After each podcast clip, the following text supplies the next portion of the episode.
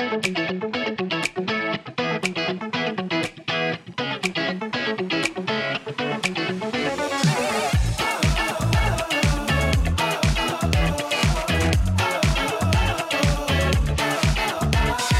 everyone, welcome to episode three of the Untitled Themed Entertainment Design Show podcast. Yes, we are in your ears. We're happy to be here, and we had a fantastic show this week, didn't we? We did. It was really great. We had uh, Chris Katrak from Scream and Stream, and a, and a whole bunch of other people from from that project. You know, the uh, ops people, the uh, scenic design people, and it was uh, it was really great. And uh, we uh, we really hope you enjoy that haunted attraction themed show. Yep, Halloween continues with this, and it was a great show. And you actually worked on this project too with the sound design. So I did. I did the mu- music and sound design for it. Well, without further ado, here we go.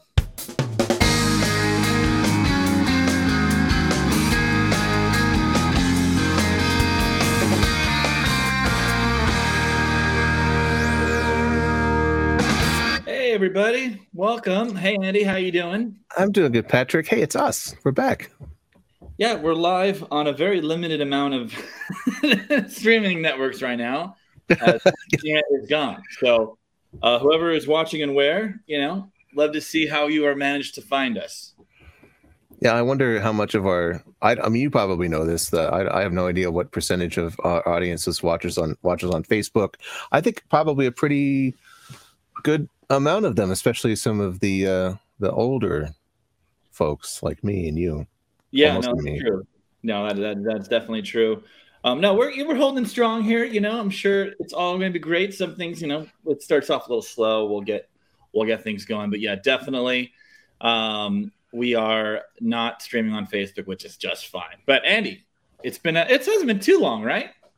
Yeah, it's been what three weeks, two weeks. Wait, it's like two weeks. It's pretty quick. We're in our Halloween Halloween content, right? Big. It's big yep. Halloween. It's October first. Uh, we have a few shows in the works. Do you want to talk a little about the shows that we got coming online? Yeah, well, today, you know, we're very happy to have the Scream and Stream crew uh, to talk about that fantastic independent uh, Halloween experience that they've got.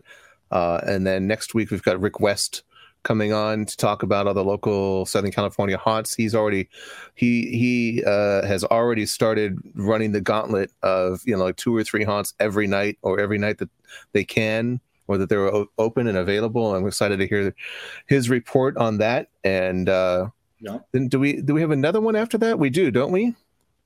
Things I can't remember. Things are huh? in the works. Yeah, other things are in the works. Yeah. So as always, if you're joining us on YouTube uh, or Facebook, or well, you're not right now, unless you're watching a, a later recording of this. Um, join us on Twitter, follow us on Facebook, follow us on all the social channels. We have a Slack channel um, as well, where people can join and exchange information about themed entertainment, themed experience design, which is all, always great. And uh, also, this is a broad. This will be broadcasted out as a podcast. So if you are listening uh, as a podcast, hello, it's great to be in your ears. And uh, you know, stay tuned for more. Um, the podcast is out on a lot of different channels. Um, it should be uh, by the time this airs. Of course, it will be. Uh, it'll be on Apple, uh, you know, Apple Podcast as well. There's a couple more bells and whistles to go through there, but um, that's great. So if you're listening, there is content and some uh, images that we're going to be um, showcasing during the show, and you know, tune in whenever you like over on YouTube and to catch up. Yeah, it'll all be there forever, as far as we can tell.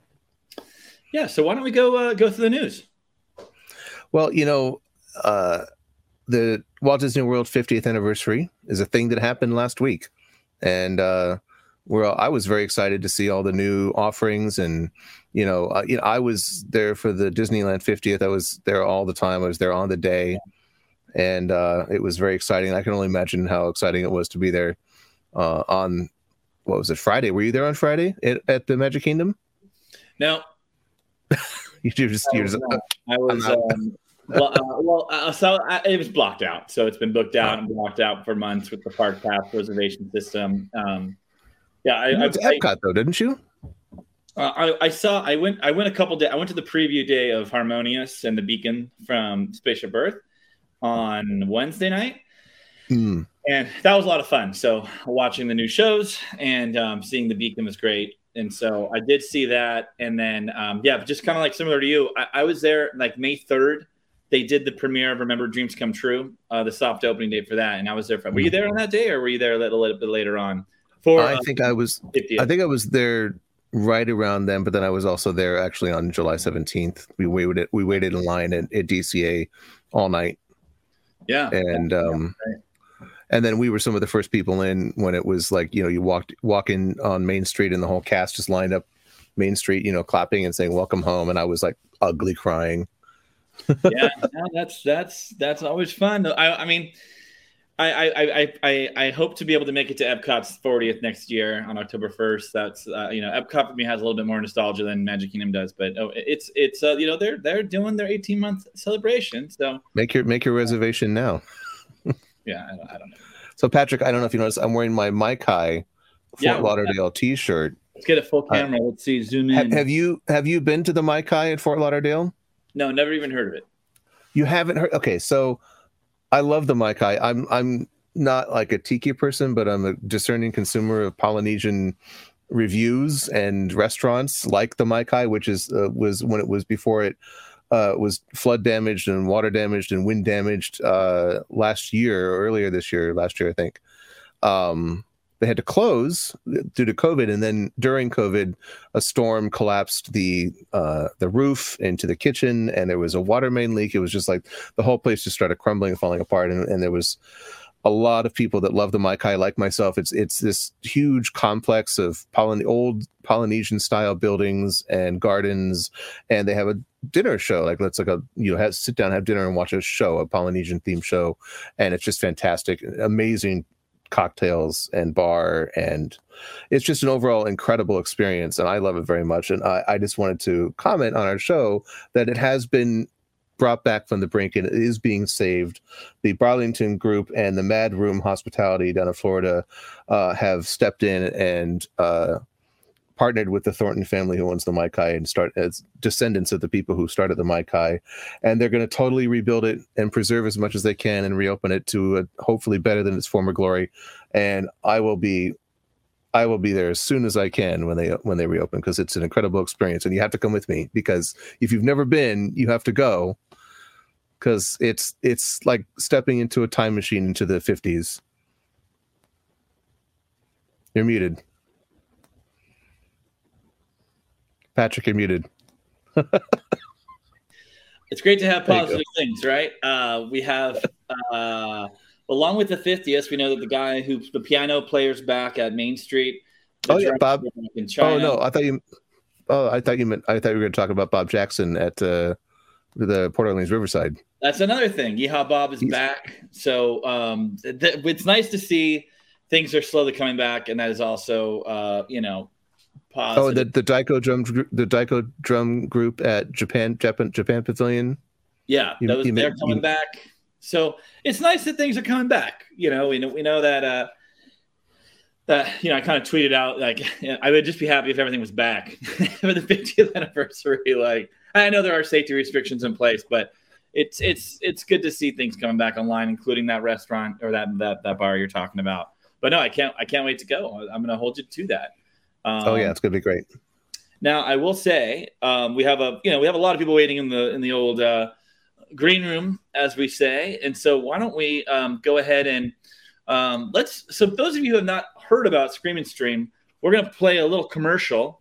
It's a little fun, and on the other end of that, we'll get Kristen here to tell us more. Okay. Sounds great. Looking forward to it.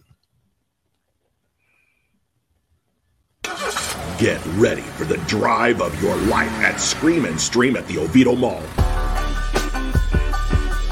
Drive inside a top secret facility. Shoot zombies and clowns with laser guns. Save $20 when you buy your tickets online in advance. Scream and Stream. Drive in. Freak out.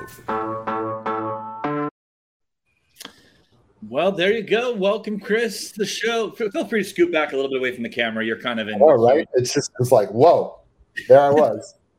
Welcome back. Now you've oh, you've for those of you who don't know, you've been on the show before. You've been this very show to talk about Scream and Stream 1.0, and then uh, you came back to talk about the Jolly Creek. We won't talk about Jolly Creek, but Scream and Stream 2.0 is back. And, um, you know, I have seen this experience. Uh, I would say it's better than ever. Um, but let's just go ahead. Yeah, take us into a little bit on on the the introduction to this. Absolutely. Well, first of all, thanks for having us all on. We really appreciate uh, having a place where we can talk about this. Uh, Scream and Stream 2.0 really started last year with Scream and Stream 1.0. Uh, you know, it was around the time when all of the mainstream Halloween events in Orlando were getting canceled or scaled back that we saw how popular drive-ins were becoming again because of the pandemic. And one night, uh, I was scrolling through Twitter and saw a tweet from Craft Crafty Ashley about, you know, how would a drive-through haunt even work? And that stopped me in my tracks. And I was like, how would that work? How how could you have that sort of experience, but in your car? And it was a combination of an effort to find a venue and to build a story and to operate an experience that lets people stay inside their vehicle in that safety bubble, uh, but still experience a compelling and scary story.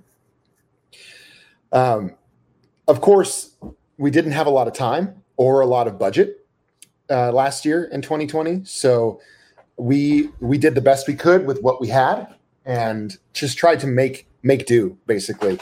But as we progressed through the weeks, um, popularity was high. We we saw a lot of ticket sales and a lot of customers who wanted to experience Scream and Stream. And uh, as we moved through the nights, there was always something we we learned we could be doing better. And whenever we could implement a better strategy, we we would.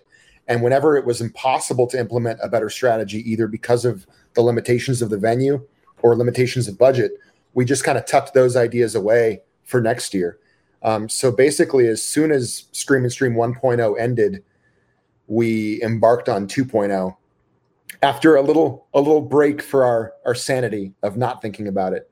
But um, everyone here that uh, is with our team has basically been along for the ride for the most part from uh, from the very beginning. So that's how we got to where we are now. It's a it's a drive-through horror adventure, and we've we've tried to up the stakes with interactivity and technology so that you feel like you're part of something compelling, and uh, and not just in your car driving through or driving by something, I should say. Yeah, when you told me about the interactive um, element of the of the show, the experience, I was just like blown away. I'm like, my man, that sounds like not only does it sound like fun, it sounds like a lot of work and very complicated. And good luck with that. But you made it happen, and it's amazing. Yeah. It is. It is a lot of work. Uh, everyone here uh, that's about to talk to you can tell you just how much work it is, and I'm proud of all the hard work they're doing. Um, and and it's paying off. Uh, guests like it; they like it a lot better than last year. Of course, they should. Uh, there's a lot more production value that's gone into it a lot more prepare, uh, preparedness that's gone into it, and uh, that's that's paying off in spades for us. Well, that's great. Well, you know, I think that's a great introduction, and um, why don't we? We'll roll into a clip here. Um, let's go ahead and do that uh, bird's eye flyover, and then uh, we'll bring back with a couple of people from the uh, creative team.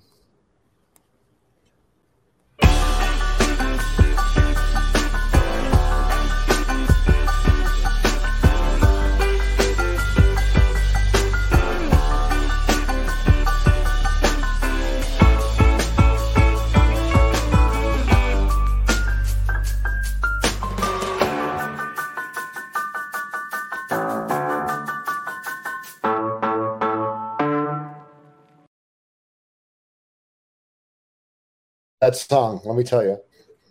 There we go. So, bringing on members of the creative team here. Welcome to the studio. Great to have you. Um, why don't we just go around the room a little bit and we'll have, you know, each of you introduce yourselves and what your role was. Why don't we start with Jessica first? Hi, I'm Jessica Granados, and I was a part of the scenic team for Scream and Stream. I'll let my other scenic team continue on after me.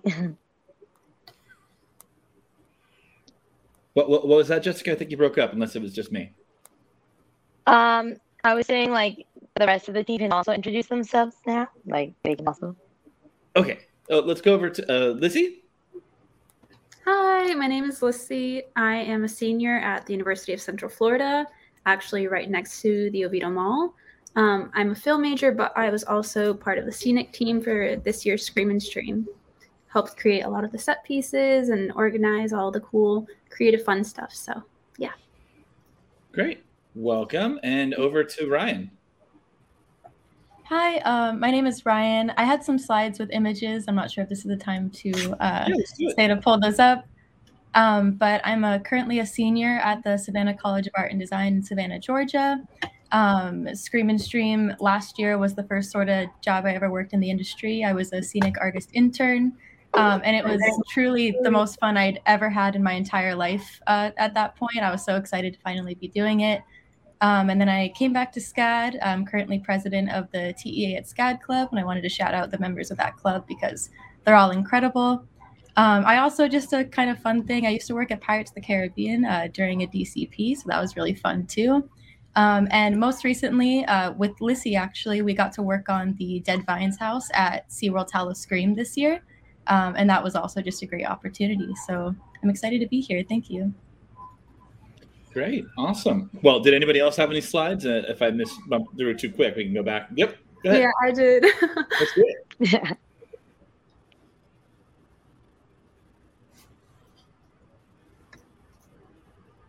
I'm sure they'll get here eventually.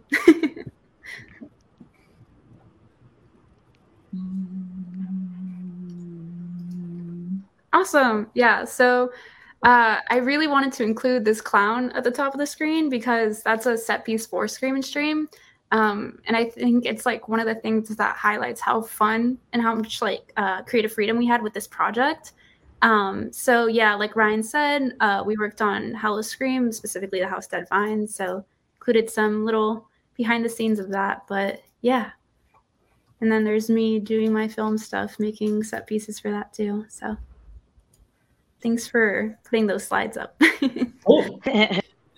And then Andy Garfield, uh, I believe you also are going to be introducing yourself. Oh, are we doing that now? That's fine too. Um, As a I'm Andy Garfield, co-host of the show. Um, uh, I did a tiny little bit of music for last year's Scream and Stream uh, down in the the bayou, the swamp, whatever. Uh, but this year, uh, my role expanded dramatically uh, to creating the entire most of the soundscape and music for the entire attraction uh, by combining dialogue, sound effects, and music to help move the story along in the experience. And my background is I've been doing music and sound for themed entertainment for over 25 years now. Um, and uh, you can also hear my work uh, at Universal Studios Orlando during uh, Marathon of Mayhem, which I created the soundtrack for this year. The And flagship, the flagship water show in Orlando right now. Yeah, I I'm not going to comment on that, but I'm glad you enjoy it. that's what I said. Well, that's great. So uh, we'll be talking a bit more about the operations a bit later, and uh, but now we're really going to tone in on just the design process. So, um, you know, I'll fill these questions out, and whoever feels like they're most, you know, applicable to do it, uh, answer the question. So, first up, uh, how long ago did you guys begin the design process? That might be Chris, probably. Yeah, um, I mean, honestly, we started getting renderings in around January of 2021. I think that was the first time I sent out commissions for various pieces. Um, you know, a lot goes on in the beginning months of a Halloween event, and uh, to be perfectly honest with you about our situation, for the first three months of the year, we firmly believed we'd be back at our same venue so we operated under that assumption for a while and started pulling out designs uh, based on that venue. Um, it was in between March and May where we started realizing that our um, our venue may have to change. So we started looking at uh, new venues, and of course, all the designs got thrown out uh, when that happened. So it was really around, I would say, July, maybe August, when we got serious about um, new designs and how that would correlate to the new venue that we were able to secure at the Oviedo Mall. Gotcha. That's great. So yeah, these these are a very lengthy processes, right? Um, and then, you know, we actually just had Andrew join us a little bit late. Um, Andrew, you're also a part of this uh, the, the design process. Do you want to give us a little background on you? Sure. Um, I also have some slides that are there if they want to get thrown up. Um, my name is Andrew Duguay. I've been working in uh, themed entertainment for quite a while. I built my first haunted house in seventh grade and uh, amateur level, obviously, and since just love it so much. Uh, I've been working for HHN for a number of years now. Some of the slides show some work there.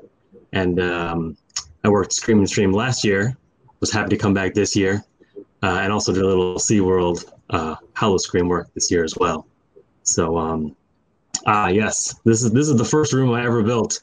Uh, I'm very proud of it. It is still my favorite. And um, I brought all the stuff that I learned at Halloween Horror Nights to Scream and Stream and really, really knocked it out of the park this year. I was very happy with it. Oh yeah, here and here we have some stuff that people might recognize. Uh, Stranger Things on the right was in one of the houses. Twisted Traditions was in Central Park. A lot of pumpkins melted all over the place. Um, basically, the team that I was on and that I ended up uh, being a lead for just took all of our decor, brought it together, and made scenic pieces, and then we went and installed it into the park. So both of those things are ones that I personally made. Um, and then I have another slide also that shows stuff from HHN 29, which are, uh, things you might recognize as well. These skulls were in the trees uh, on the right there uh, in Central Park, and then Graveyard Games, which is one of our originals uh, in 29. I did all the vine work in the facade right there. So really proud of my team there. But like I said, Scream and Stream, I brought all my experience from that and I brought it to Scream and Stream and and uh, have had a lot more to do for Scream and Stream if I'm I'm being completely honest. Everything from the ground up, from design, like Chris was saying, um, on a couple of the scenes, and and just haven't stopped.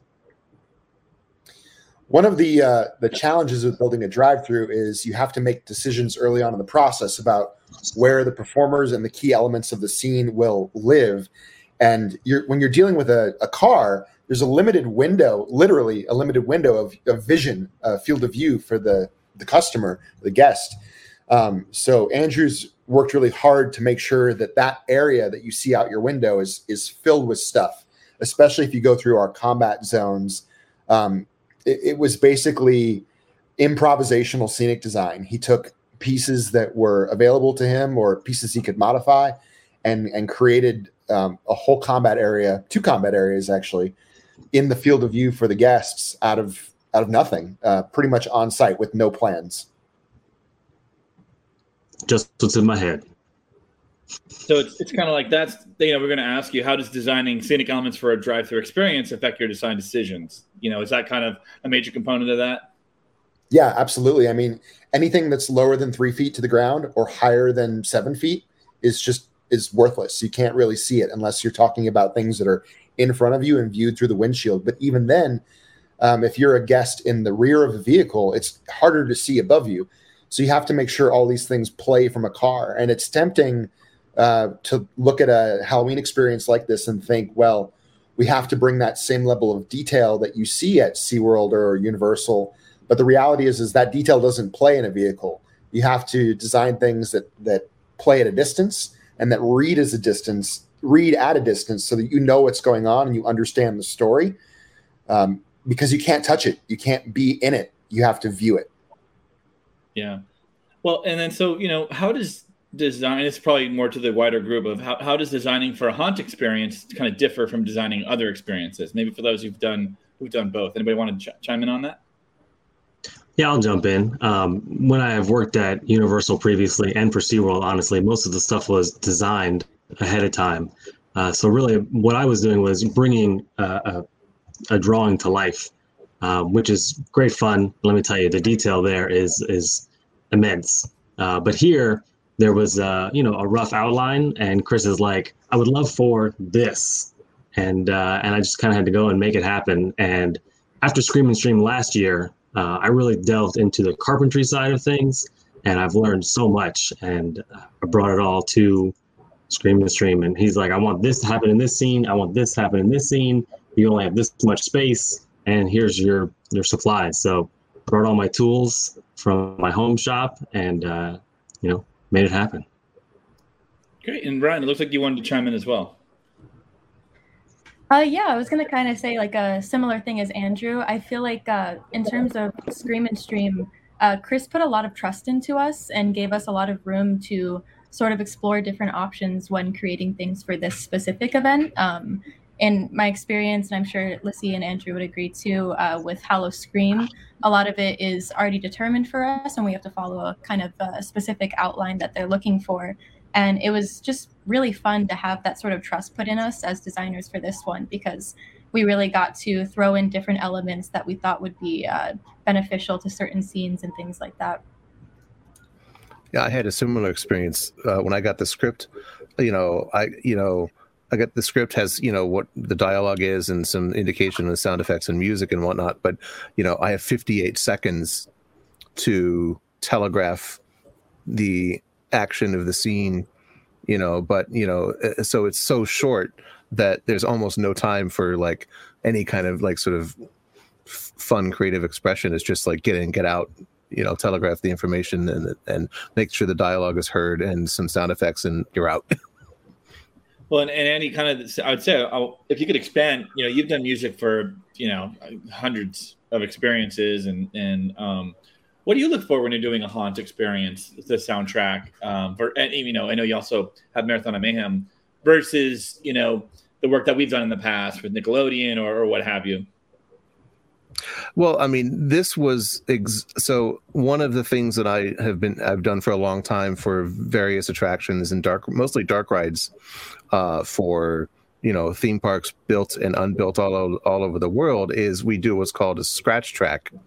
And mm-hmm. when I do a scratch track for an attraction, I do it to like an extremely high level most of the time I write original music for it and I do like super high end detailed sound design and we record professional voice talent and sometimes uh, you know that some of those elements even make it into the final attraction because it's done at such a high level. So I basically create a scratch track for like here's what this ride or attraction ex- is exactly going to sound like if you just are on the attraction and you have your eyes closed. So it's like as close to the final as possible, mainly for the uh, stakeholders and creative people involved, so that they don't have to use any uh, imagination at all. There's no question of what this is going to sound like. So I've I've had decades of experience of creating those kinds of things and that's literally what i did for for this attraction i just i had a script and i turned it into this you know storytelling soundscape you know with dialogue music and sound effects you know that uh i don't know of anybody else could that does it like I do it in that way and has actual experience doing it like that. So, Chris, you were very lucky. no, that's great. So, um, before we move on to the next section, well, now I'm all low. Um, love it just to put it a chat. If you are watching on YouTube right now and you'd like to just throw a comment or a question, go ahead. I know there's a lot of people commenting, but if you have a specific question you want to know about Scream and Stream, just go ahead and do that, and we'll make sure we bring it up. Okay. So, uh, I'm going to direct this question to Jessica. Let's see. Um, you know, so with this project, Scream and Stream, you know, it's a it's a pretty. Uh, I've been in the experience. There is a lot of set and design work that happened, uh, which is really great. Um, and you know, kind of curious, did you fabricate all the elements yourselves, or did you con you know kind of contract it out the fabrication? Did you find things? Um, can you speak a bit about that process? So what we basically did was we would have like a set of tools or like materials to work with and we would fabricate we would first design an image that we would want to put on it and then we would basically uh, sketch it out. We also worked a lot with like Andrew on like really cool like living set pieces as well where like we would basically pitch an idea to both Chris and Andrew and they would be like, "Hey, if you guys can like paint and like assemble it like within a day or two like time frame we can get you the supplies to do it and you guys can like help assemble and add dimension with paint and other uh, tools as well so great. we would um, yeah sorry go ahead no great thank you for elaborating and um, lisi I'm, I'm sure I'm messing your name up. I'm so sorry. Is it Lisi? okay. Yeah, it's Lissy. It's like Lissy. Lissy, but with S's. Yeah. Thanks for Okay, asking. thank. Um, I think with this project specifically, it was a lot of um, utilizing what was given to us. And like Ryan said earlier, we were entrusted with a lot. Um, and that I feel like makes the creative process not only better, but just so like much more like worthwhile. Um, because it's like putting this sort of trust in your art team and your scenic team is so important to creating like a very immersive experience. Um, and I know all of us love like haunted events and like haunted houses. So it's like we know what to expect and how to make that happen. Um, even if we're using like the most random piece of furniture or any sort of material given to us, it's really, uh, really fun, specifically with this project. So, yeah. Great. Awesome. Well, appreciate all those insights. Uh, did anybody else want to add any more commentary to that, or shall we move forward? I, I would just say the day to day for all the the scenic folks here pretty much started um, earlier on in the process in like late uh, mid mid September as a general punch list. Here's a couple of things we know we need, and get started on that. And then as install moved forward and we started filling out the space, and I think there actually might be a slide uh, CJ related to like the big empty parking lot. But we, you know, we started realizing in real time that there it is. That's the big empty parking lot. That's 90,000 square feet there that we had to fill up with stuff. And I would have daily panic attacks looking at it, thinking, there's nothing out here. And then we would install the truss and we would install the lights and the speakers. And then our first flats went in and it still it still looked really sparse and it took up until probably two days before uh, rehearsals where it finally looked like something and we just kept adding and adding and adding. So as we moved forward it would stop being like a, a daily guideline and it would start becoming like a mix of little punch lists of hey can you can you get this? Can you paint that? Combined with we need something here and here's the script. Whatever you want to bring to the table go for it. And i think when people talk about trust that's what they're they're getting at. And everyone did a great job just delivering unexpected things and uh, contributions to the project that really helped fill out the space. That's incredible. I didn't realize it was so big 90,000 square feet. That's 10,000 square feet bigger than the uh, Men in Black uh, show building. That's incredible. Yeah, really, it's it's quite it, the size of it's very impressive, right? So, um, you know, I know we had the little flyover video of it, but that I was not expecting it to be as long as it was. Yeah, right. It's like a 30 minute experience, Chris. Uh, there's 21 scenes. Each scene is around a minute, and combined with the time it takes to go through security checkpoint, which is a kind of a sub scene, and combat A and B, which are two other sub scenes, it ends up being about 25 minutes if the experience is working the way it should. Delays happen. There's no way to get a car around another car, so sometimes it ends up being more like 30 minutes. Sure. So um, I'm just going to do a wild question over to Andrew. Um, what are we looking at here? ah, okay. So uh, Chris and I came up with this idea. Um, there's one of the scenes which you can see behind me there in the picture, uh, where you're pretty much enclosed, and there needs to be uh, uh, no way to see outside, and it needs to be a big piece. And Chris is like, "All right, well, we can you know, put some sides up. So I kind of designed some sides, you know, out of a wooden frame and some visqueen. You can kind of see it in the back there. Um, and then he's like, okay, this is great, but like we need to be bigger. We need to have a big, you know, entry piece so everyone knows what they're looking at. Um, and there is another slide where um, we have the finished, completed project. Um, yeah, the BFM compound is what it is. But essentially, Chris wanted this this grand uh, entryway, and he kind of said, how do we do this? And I was like, well, I have some ideas, and I kind of just started, you know, making things, and and uh, there's the finished product right there, uh, essentially. And he was like, the whole supportive the whole way. He kind of just got out of my way and was like, look, this is what I want, and you seem like you have a plan. And I, I with with some help with some other techs, you know, they painted and and tackled the project and slowly came together. But um, essentially, when you enter the scene now, it's like an enclosed space and it's a whole different feel. You forget that you're driving through a parking lot, honestly. And it's one of our bigger projects, um, but really fun to make. And uh, that was uh, one of the two big facade pieces. The other one was the clown face, which we saw a picture of them working on earlier, that got actually lifted up and put onto the truss, you know, in the air.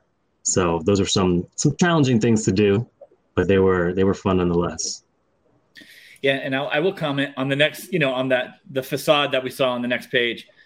We're definitely seeing it like with the work lights on. So, I, as somebody yes. who experienced this experience, like you have yes. fall, you got black lights, you got laser beams. Like it, it, this isn't doing it justice. Um, but no, that's that's great. um, so now I have a question for a few of you. Um, you know, what was your most challenging or unique item you created for Scream and Stream? Why don't we start with uh, uh, uh Lissy first? Yeah, so I know we keep mentioning this like clown facade, but that was so much fun to work on. And I can actually try and get a photo of it completed and like hoist it up and everything. Um, but we were pretty much just given like a clown facade to drive through. So you can kind of envision that already, like everybody, you know. Um, so that was one of my favorite pieces to work on uh, personally. But something there's also something very cathartic about writing pins over a greenhouse over and over and over again um, so one of the set pieces is like pins is like uh, kind of enclosure and we literally just got to write pins pins pins pins with spray paint um, and everybody kind of joined in like it was a fun time um, so yeah it's just small things like that i know there's also some sort of chalkboard uh, where there's like little fun Easter eggs from the team. So it's that's something really cool about creating these haunts, especially at such a local level, is having those little Easter eggs everywhere. So that's great. How about you, Jessica? Same question. You know, what was the most challenging or unique item you created for the experience? Um, I want to bring up one of the photos. It's the BMM, the BMM compound uh, BFM, my mistake, uh, compound slide, and that was one of like personally one of my favorite projects that we got to work on.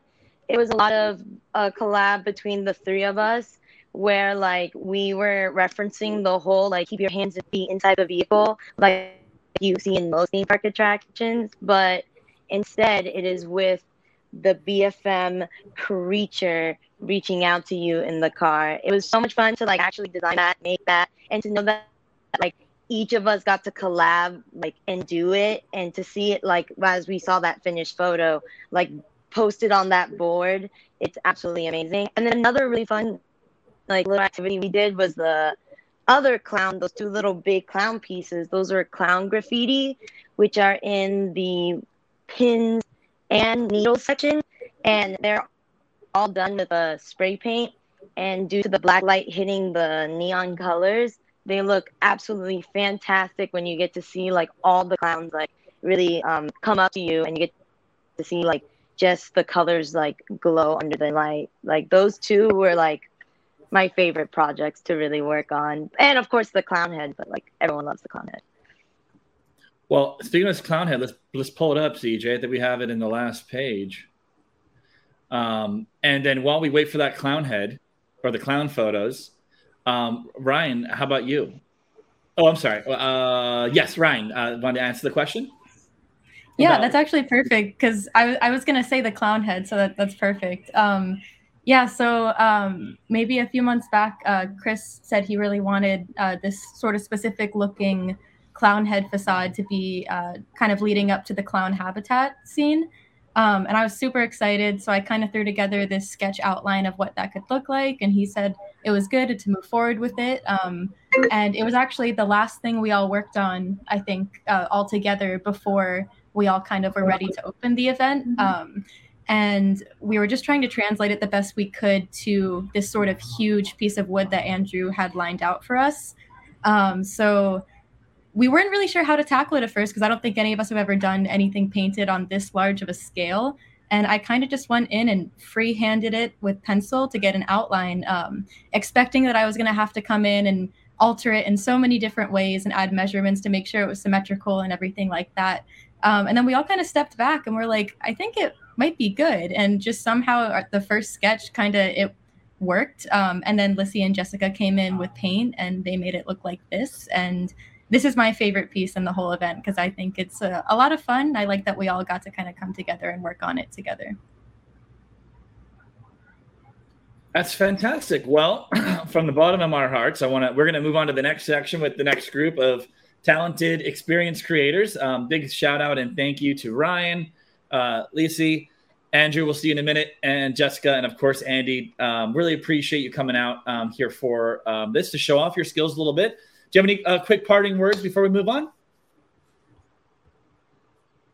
Please come to Scream and Stream. there we go. Well, you heard it here first from Jessica. Uh, come to Scream and Stream. I think that's a pretty fair thing. So let's go ahead and watch some fun, kooky dash cam footage, and we'll be back in just a moment. I got it, CJ. so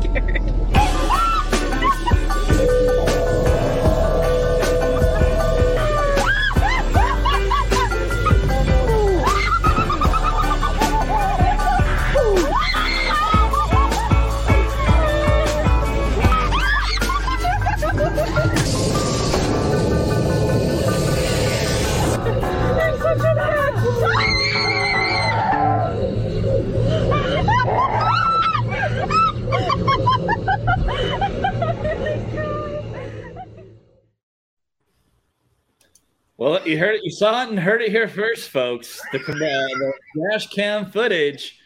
Um, wow. How are you laughing, Chris? Oh, you know, just enjoying my team. Oh, that's great. Um, so obviously, this is the premier Halloween event of Orlando, or the, at least the Oviedo Mall. Um, and of, all, of all the Halloween events at the Oviedo Mall, this is the the premier This one. This is by far the best so far. Uh, okay, so uh, in all seriousness, we have uh, new two two people who have joined this segment. We have uh, Josh Gunderson and we have Jacob Eady. Yes. Uh, great.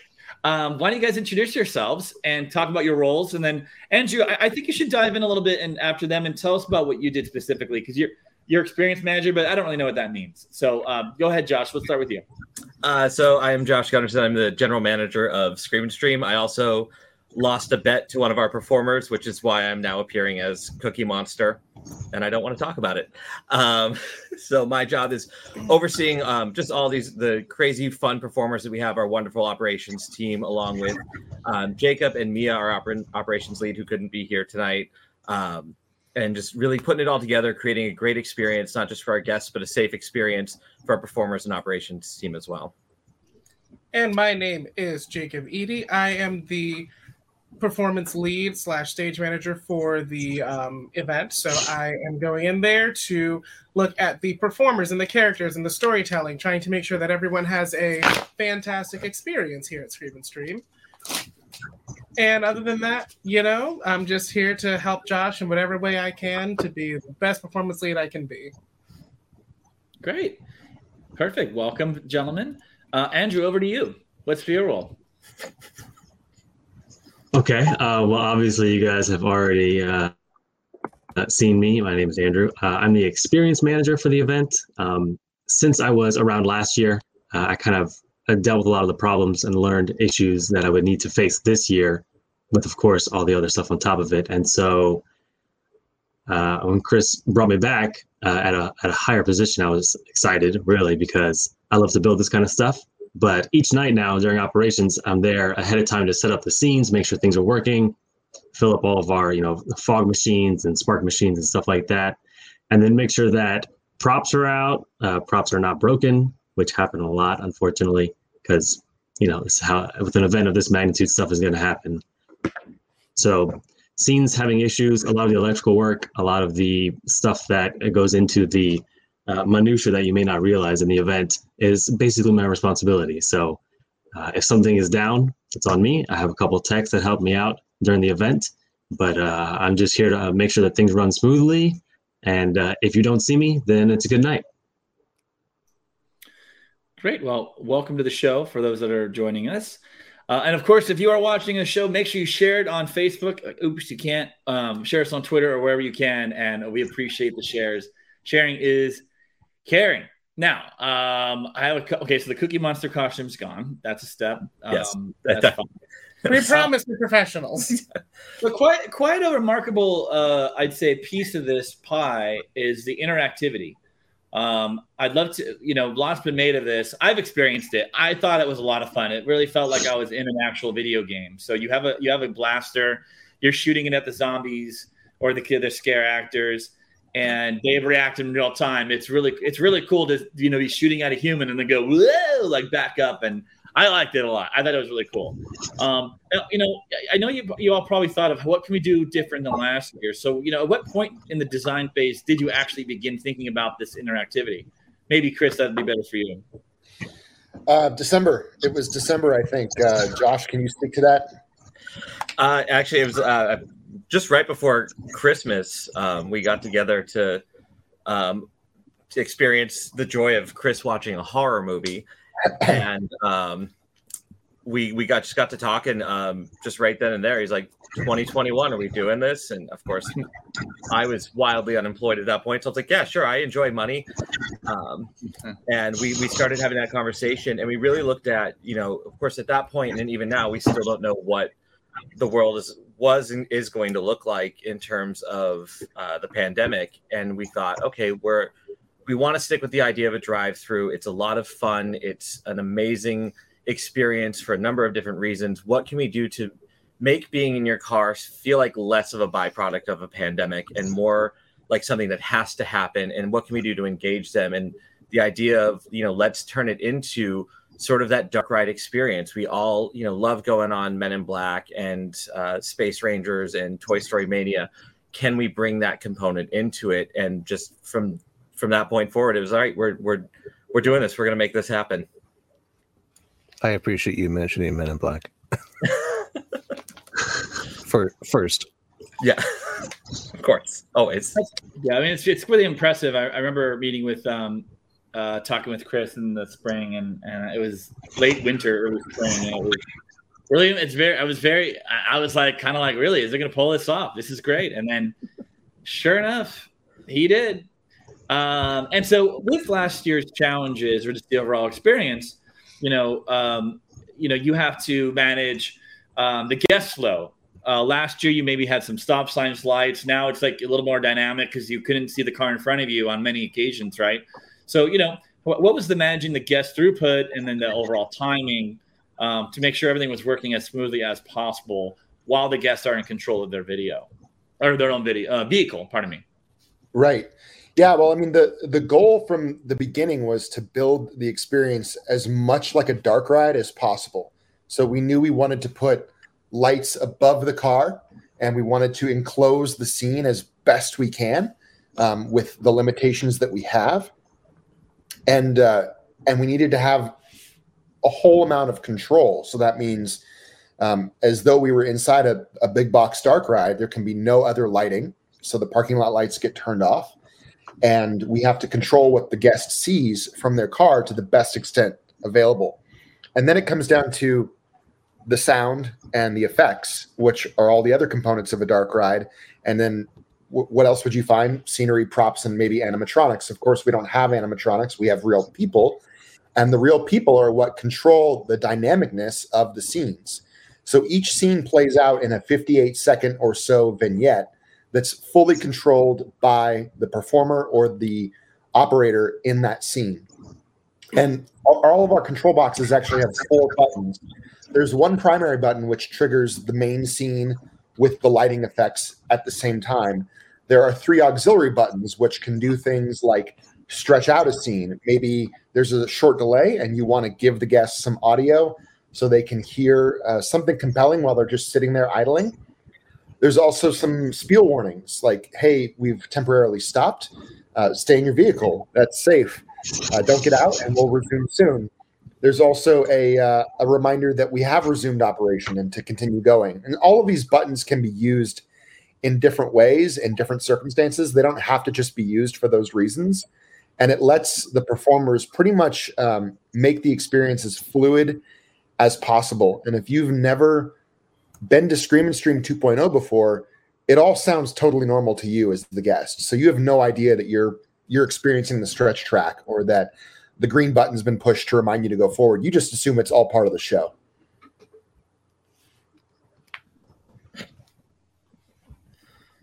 Sorry, I was muted. That's really cool. Um, yeah, I've I've I've I, I was you know, we, we've worked a lot back and forth, you know, working on the sound and whatnot, but I, I still didn't really understand exactly how it was going to work until I watched a YouTube video and saw, you know, sort of a POV and it was, it's a really cool experience. And, um, you know, I, I really wish I could get down there to see it. But one of the things I'm curious about is, uh, as far as the performers go, that you know, how many performers are there in the attraction at any one time, and how much of their roles are scripted versus like, you know, the, what kind of leeway they have for like improv performances as well. So, um, when it comes to the bare bones of what we work with, you will always see at least 25 to 27 performers on any given night. And then if we are, you know, just giving you all the extras, then you'll see probably more so close to 36 performers within a given wow. night. And how many so, how many performers would you say are in an average large scale haunted attraction like at a Horror Nights? Um, I can personally, whenever I was working at Horror Nights, um, my particular cast was around 25 to 26 people or so. Um, so I would think that perhaps that's relatively the norm for other haunted houses. And I can only speak to my own personal experience in that regard. But um, in terms of the question as to what was scripted and what was improv, um, there is a script, and a lot of the actions are in some way, shape, or form scripted and directed. And the expression of what happens behind those actions, that is where the improv comes in and the creative freedom comes in as the character. So I tell them what I'm looking for. I'm telling them the main parts that I want for them to hit to tell the story. And then from there, they have their own ideas to make it more fun. And then from there, we kind of carve out the experience and make sure that whatever they do brings out the best both in the script and in themselves and whatever brings out the most longevity as well because they will be at this for a few hours. So you know we make sure that they really understand the efficiency behind how to perform and how to scare and how to give a great time. That's awesome.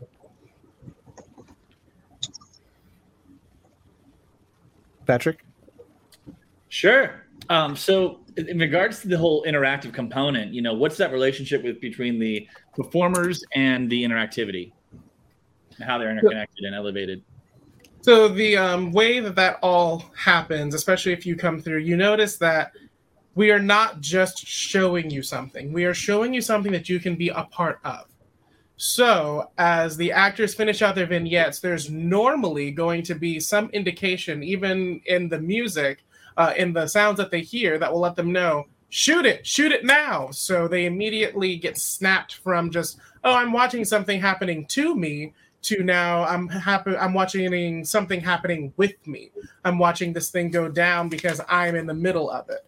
And then we also have what we call our combat zones.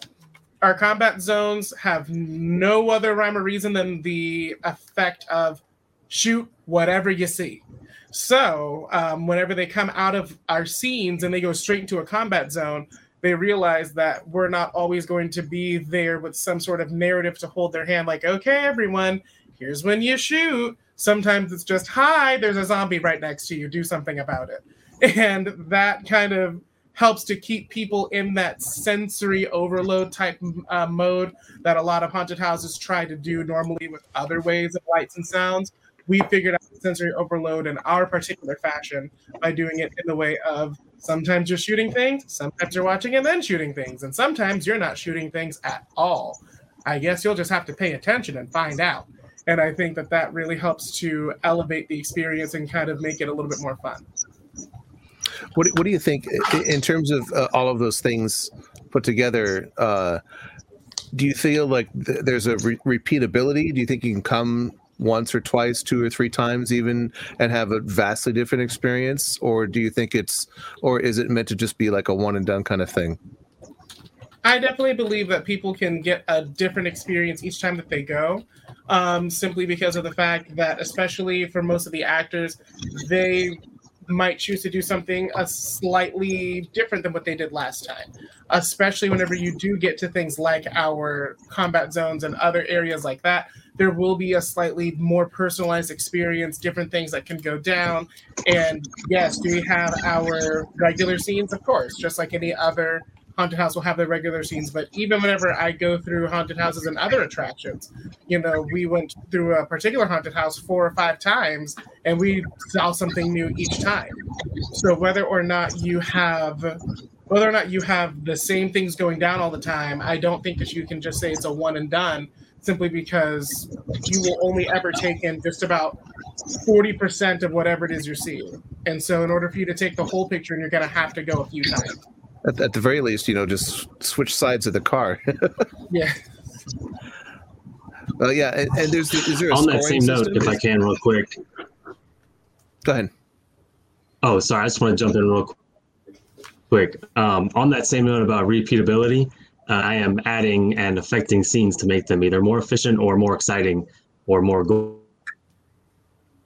gory. The first few nights, and you haven't been since, I've added lights in a bunch of scenes that were not there before. I've added some bodies in areas that weren't there before. So constantly improving um, as much as I can, you know, in my downtime, trying to make sure that the uh, the haunt is as good as it can be. And I am also personally helping to enhance a couple other scenes before we go on for this weekend. So you will definitely see some new stuff than what you've seen before. Yeah, and I know I was editing one of the scenes last weekend. yeah, I mean, uh, these haunted houses, uh, whether you're at a an independent, you know, family owned haunt like this, or even in, um, you know, a large scale, high budget situation like Halloween Horror Nights, they're they're living beasts. Um, things break, people call out sick, uh, congestions and roadblocks get identified, and, and then in road cases of our event, literal roadblocks get identified, and you have to figure out how to correct them and and basically massage out the kinks uh, as you go. I'm sure that uh, we'll be modifying Scream and Stream in small ways up until the very very last hour. Uh, to be honest, and that's that's just a reality of all haunts. It's not unique to us. Well, you heard it here, folks. You've got to go to Scream and Stream at least three times. so are there so you know the, you, scream and stream's been on an incredible journey. It started off in the backwoods and the swamplands where um, you know you had a little bit of amenities um, but it was pretty remote and i got bit a lot by the skeeters. Um, now you're in a mall uh, where you're not getting bit and there are also businesses around and there is air conditioning if you go into those businesses and quite a little bit different operation this year um, you know, Josh, do you want to comment on that of like just the whole overall move to the mall and working with those businesses um, to help you know build the overall guest experience? Yeah, for sure. I mean, like like Chris mentioned, we had originally intended of being back out in the swamp, which um, we weren't overly excited about. We dealt with a lot of interesting issues last year, particularly wildlife. Uh, I was regularly eaten alive, and I think at one point I was just a walking mosquito bite. We had a rogue bobcat that was like, "I'm here to scare too." Uh, snakes falling out of trees, um, all sorts of crazy stuff. And so, as we started to look into what could we do to enhance the experience, not only for the guests, but looking at the experience of the performers and the operators, because we think about them too. They they're paramount to this experience, and we want them to have a good, comfortable experience. Where can we go to do that? And we started shopping around for different locations, and the idea of a parking lot was very appealing and we saw quite a few different venues. But coming to the Oviedo Mall was probably the best thing that happened to any of us because not only did we come in and the director of operations here was immediately like, Yes, a drive through haunted house. I'm not sure what that means, but I am on board with it. And she worked with us um, so amazingly well. And then coming in and working with these businesses to cr- really round out the experience. So instead of last year, for a lot of people, it was drive out to the middle of nowhere wait in line, do the thing, leave. We worked with these businesses here in the mall who are super excited because malls have changed. Malls are not the same as what they used to be. And we've got a lot of mom and pop stores here around us that were really on board with what can we do to get more people in. So we have places like in the mall that's uh, Calliope Street that does wine and uh, paint nights that created a specialty wine slushy for us called the Zombie Juice um, the wonderful team at um, District uh, Eat and Play or Eat District Play if you're a vlogger. Um, put together a great menu for us. Um, Angela, who works there, who would be very mad at me if I do not say her name, so you're welcome, Angela. Um, worked with her team to create this amazing drink menu, this food menu. Worked with us on our media night experience to really enhance all of it and make it a great time. So when we do have those operational delays, because um, things happen, life happens. Um, we just went through a particularly insane weekend where um, we ran into some delays, but we're able to point to the mall and say, "Hey, you don't have to sit and wait in your car. Go, go grab a zombie juice. Um, go check out District Eat and Play. Play some, play some games. Grab some food. Relax. Have some fun." Um, Oviedo Brewing Company is right there. Um, so it really rounds it all out. And so instead of just driving out and doing the one thing, you can make a night out of it and and really have a lot of fun with your family. And it's it's great for the family because they're all able to come together and have this experience. Whereas at halloween horror nights you know maybe grandma and grandpa don't want to come along but here they're able to do that as well. So i think the the move here and the, the team here and the businesses here have been so welcoming and just open to all of the craziness that we have. Actually i felt like at times that chris and i were just throwing random ideas at them just so they could say no to us. And they're like, no, no, no, we're doing it. Let's let's make it happen. And that's been really, really great and fun for us. And, that's and really it, cool. it, doesn't really just uh, it doesn't just stop at the Oviedo Mall. It's also the city of Oviedo, who has been you know so helpful and welcoming and kind. Uh, you know they obviously have safety and the community top of mind, um, but they they definitely wanted this experience to happen, and uh, they have been with us the whole way through permitting all the way up until last weekend, assisting in various medical and and uh, uh, police ways. So we we appreciate their support as well. Honestly, Oviedo stumbling into Oviedo was pure luck. There's there was no strategy or planning behind it, but uh, now that we're here, it's it's really worked out for everyone in a, in a ton of advantageous ways, and um, it doesn't just it doesn't just stop at those those uh, organizations, it extends to all the great people that have found us and are working for us uh, and are coming to Oviedo every night to perform or operate the experience. So we're really fortunate. That's awesome. I, you know, one of the things I was thinking about uh, is, you know, you've got this incredibly volatile mix of uh, performers and sets and cars that are moving through this space. How how do you manage the safety of the performers and obviously your equipment and the safety of the drivers? How is how is that planned and executed? Right. Um, that's a that's a great question and one we get really really often. It's only because facebook is down that we're not being bombarded with our usual one comment an hour of someone's going to get killed. Um, that happens a lot. And I think when people hear drive through haunt, what they hear in their head is uh, performers running up to your car while you're driving along a highway. And that's, of hmm. course, mm. not what it is at all. That would um, be cool, though. yeah, maybe. As long as you know you don't have to find insurance for it, but you do. Oh, yeah. You do have to find insurance to cover these kinds of operations, and insurers won't just let you do anything. You have to uh, you have to make reasonable accommodations for safety, and what it really operates like is a, uh, a drive-through um, at a restaurant. Just take McDonald's for example. The window is to the side, um, and likewise, all of our scenery and our performers are to the side. Uh, there's a lot of concern about what happens if someone gets scared and accidentally presses on the gas. Well, uh, it would be the same thing if someone gets confused in a drive-through and accidentally presses on the gas. You'd have a fender bender. Um, it's never happened. It hasn't happened last year and it hasn't happened this year yet. Knock on wood.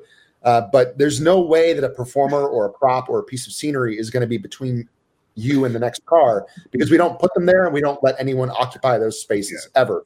Period. End of story. We treat our ride envelope just like a ride envelope in a real working ride.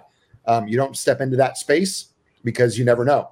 Um, in reality, you don't get scared and press on the gas unless you get confused. If you get startled behind your car, like if you're driving along a, a, neighborhood road and you see a, a ball bounce out into the street and you get startled by that, you typically slam on the brake whenever you get startled behind the wheel.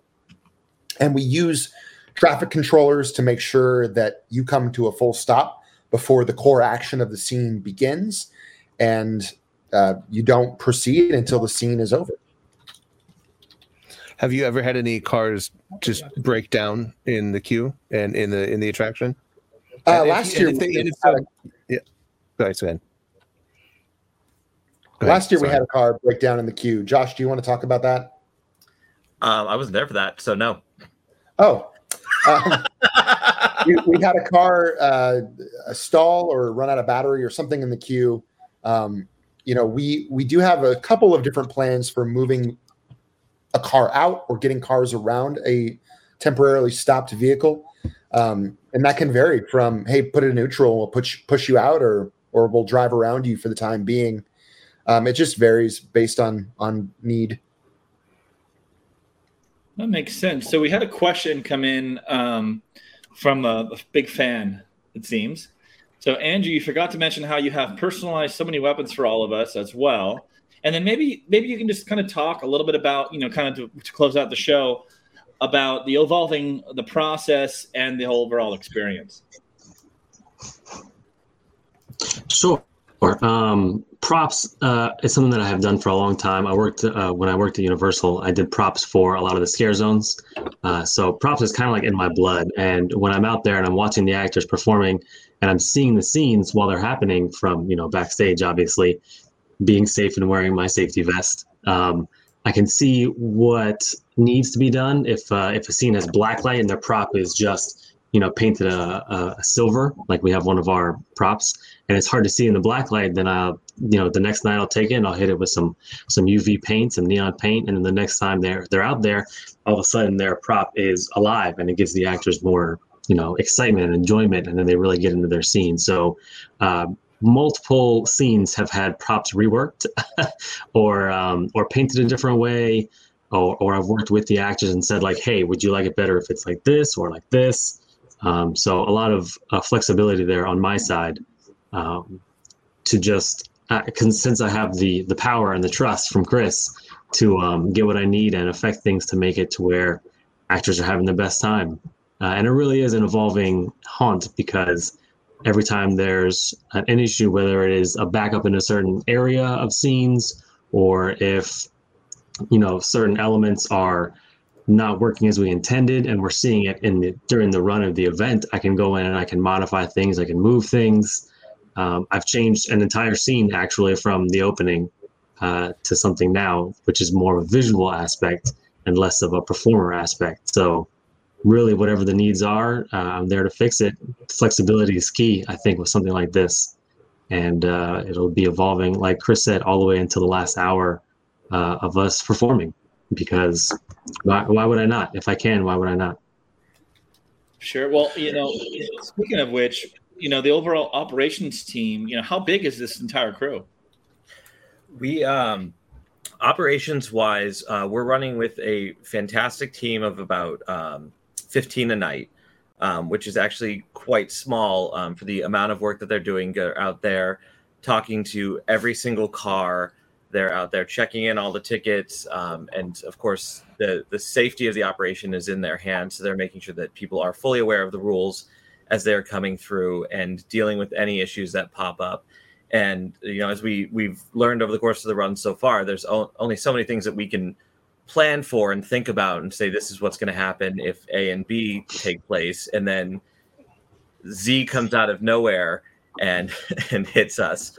And the team has adapted so well. We um, as chris mentioned we did have we had a technical issue this uh, this weekend that shut us down. Um, for realistically it was only about 15 minutes which was amazing. We had a, a series of power go out in some of our scenes and andrew and his team jumped into action um, pretty much immediately and we got everything up and running again and the ops team just knew in that moment we need to start talking to cars. Performers went out and we're still doing their thing and entertaining the cars that were still inside the experience.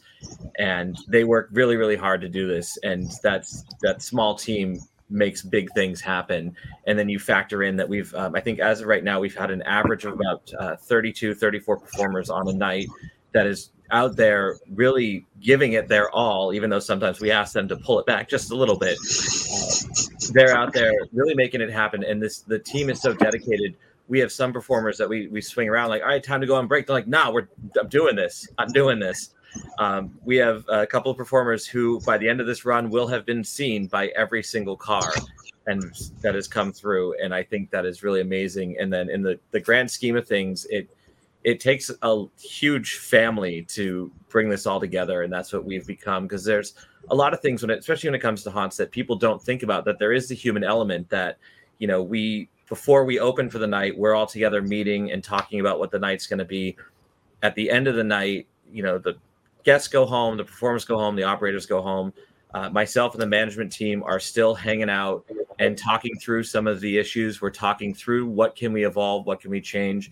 Even last night, um, we were done by about 11:30. We were still here um, late into the wee hours of the morning, chatting through the weekend. What could have been done better? What can we do better? What can we do to enhance the experience?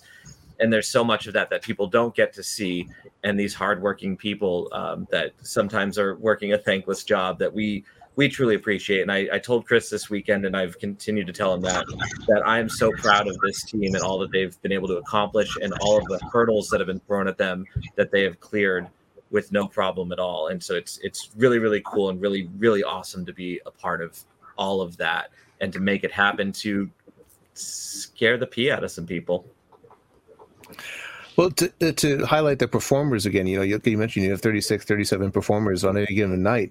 What is the audition process of how do you find all of those incredible and dedicated performers, you know, from, you know, already crowded, you know, Halloweenscape, you know, in Central Florida there? I'll answer that. so good.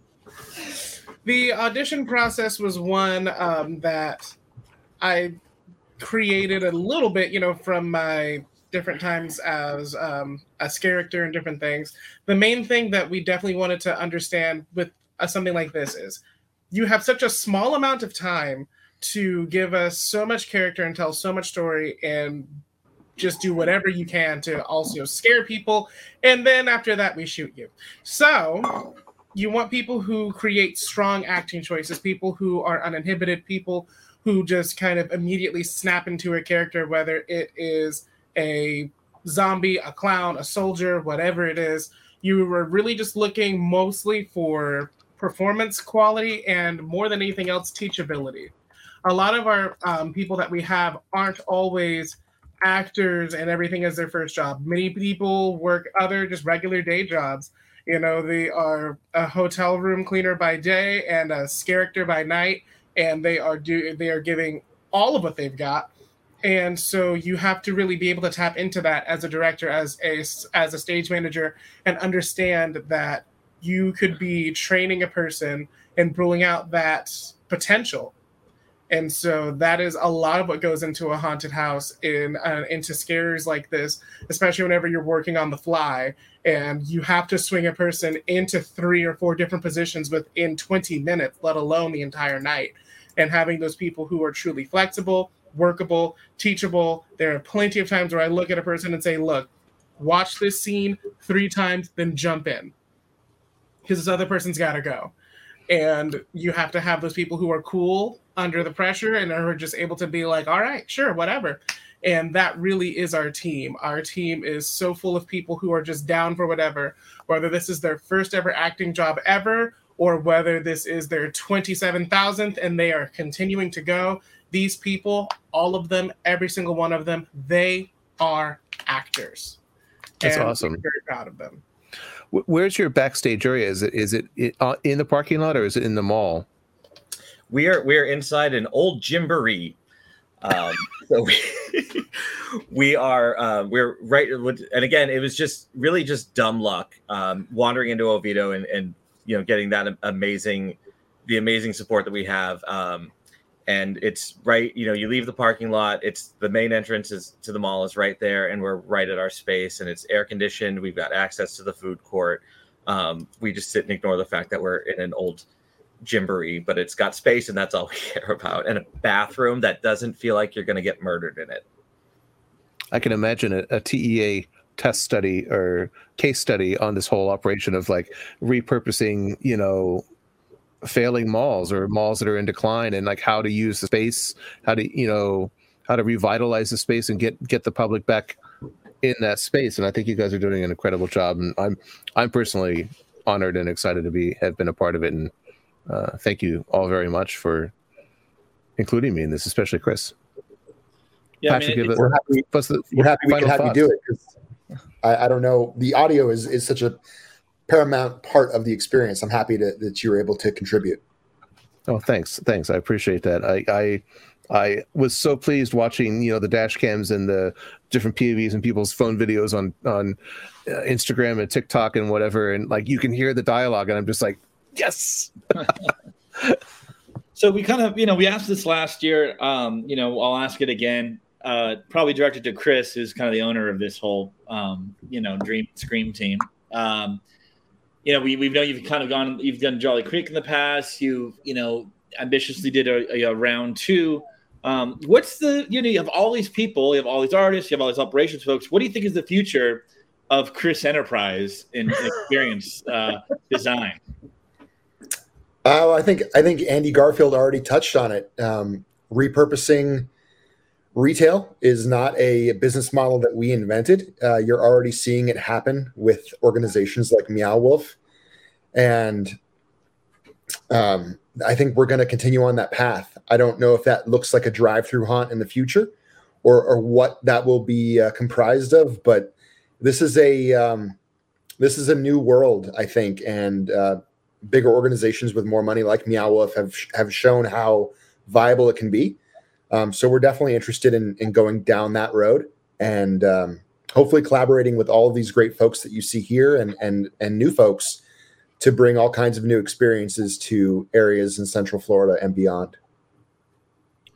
I think that's great. Well, folks, if you'd like to see Scream and Stream, go to www.screamnstream.com and you can book your tickets. You do have to have reservations in advance. Is that correct? Or are you able to show up on the day? What's that You can like? show up on the day, but it might be a little inconvenient for you. Gotcha. Because so guests come up, they sign online, they get it to a return time, and then they get placed in the virtual queue. Um, how much does it cost to do do this experience? The price varies based on night. Um, the I think the beginning price is uh, right now as low as forty nine dollars plus taxes and fees. Um, so I think we squeak out with about fifty five bucks. And you can use the discount code ED10, E A D D Y 10 to receive a 10% off discount. And I'll give you a free Jolly Creek mug. Okay, well, And there you pri- Special and- discount code for our listeners and viewers. We appreciate that. Um, well, um, And that's that's price that's price per car, not per person, right? yeah, that's a good deal. It is price per car, not per person. So it definitely seems like you know I went out there. It seems like you can go out there and you know make a little night of it. Go get some food at the district, get some zombie brains or the brain shot, all that kind of good stuff, and then you end up uh, with a nice scream experience. So thanks so much for giving us a behind the scenes look. Congratulations to your team, and we look forward to what happens in the future. Let's go ahead and end with that uh, dash cam footage uh, to the panelists. Go ahead and stay on. We're not going to go anywhere, but let's close the show with that. Thanks everybody for joining us. Thank Like- you guys Thanks to all so the much. performers in the comments. It's good to see you guys. Yeah. Like, subscribe, follow us on Facebook, Twitter. We're on Twitch, we're on YouTube, all the places, and enjoy this dash cam footage. so scary.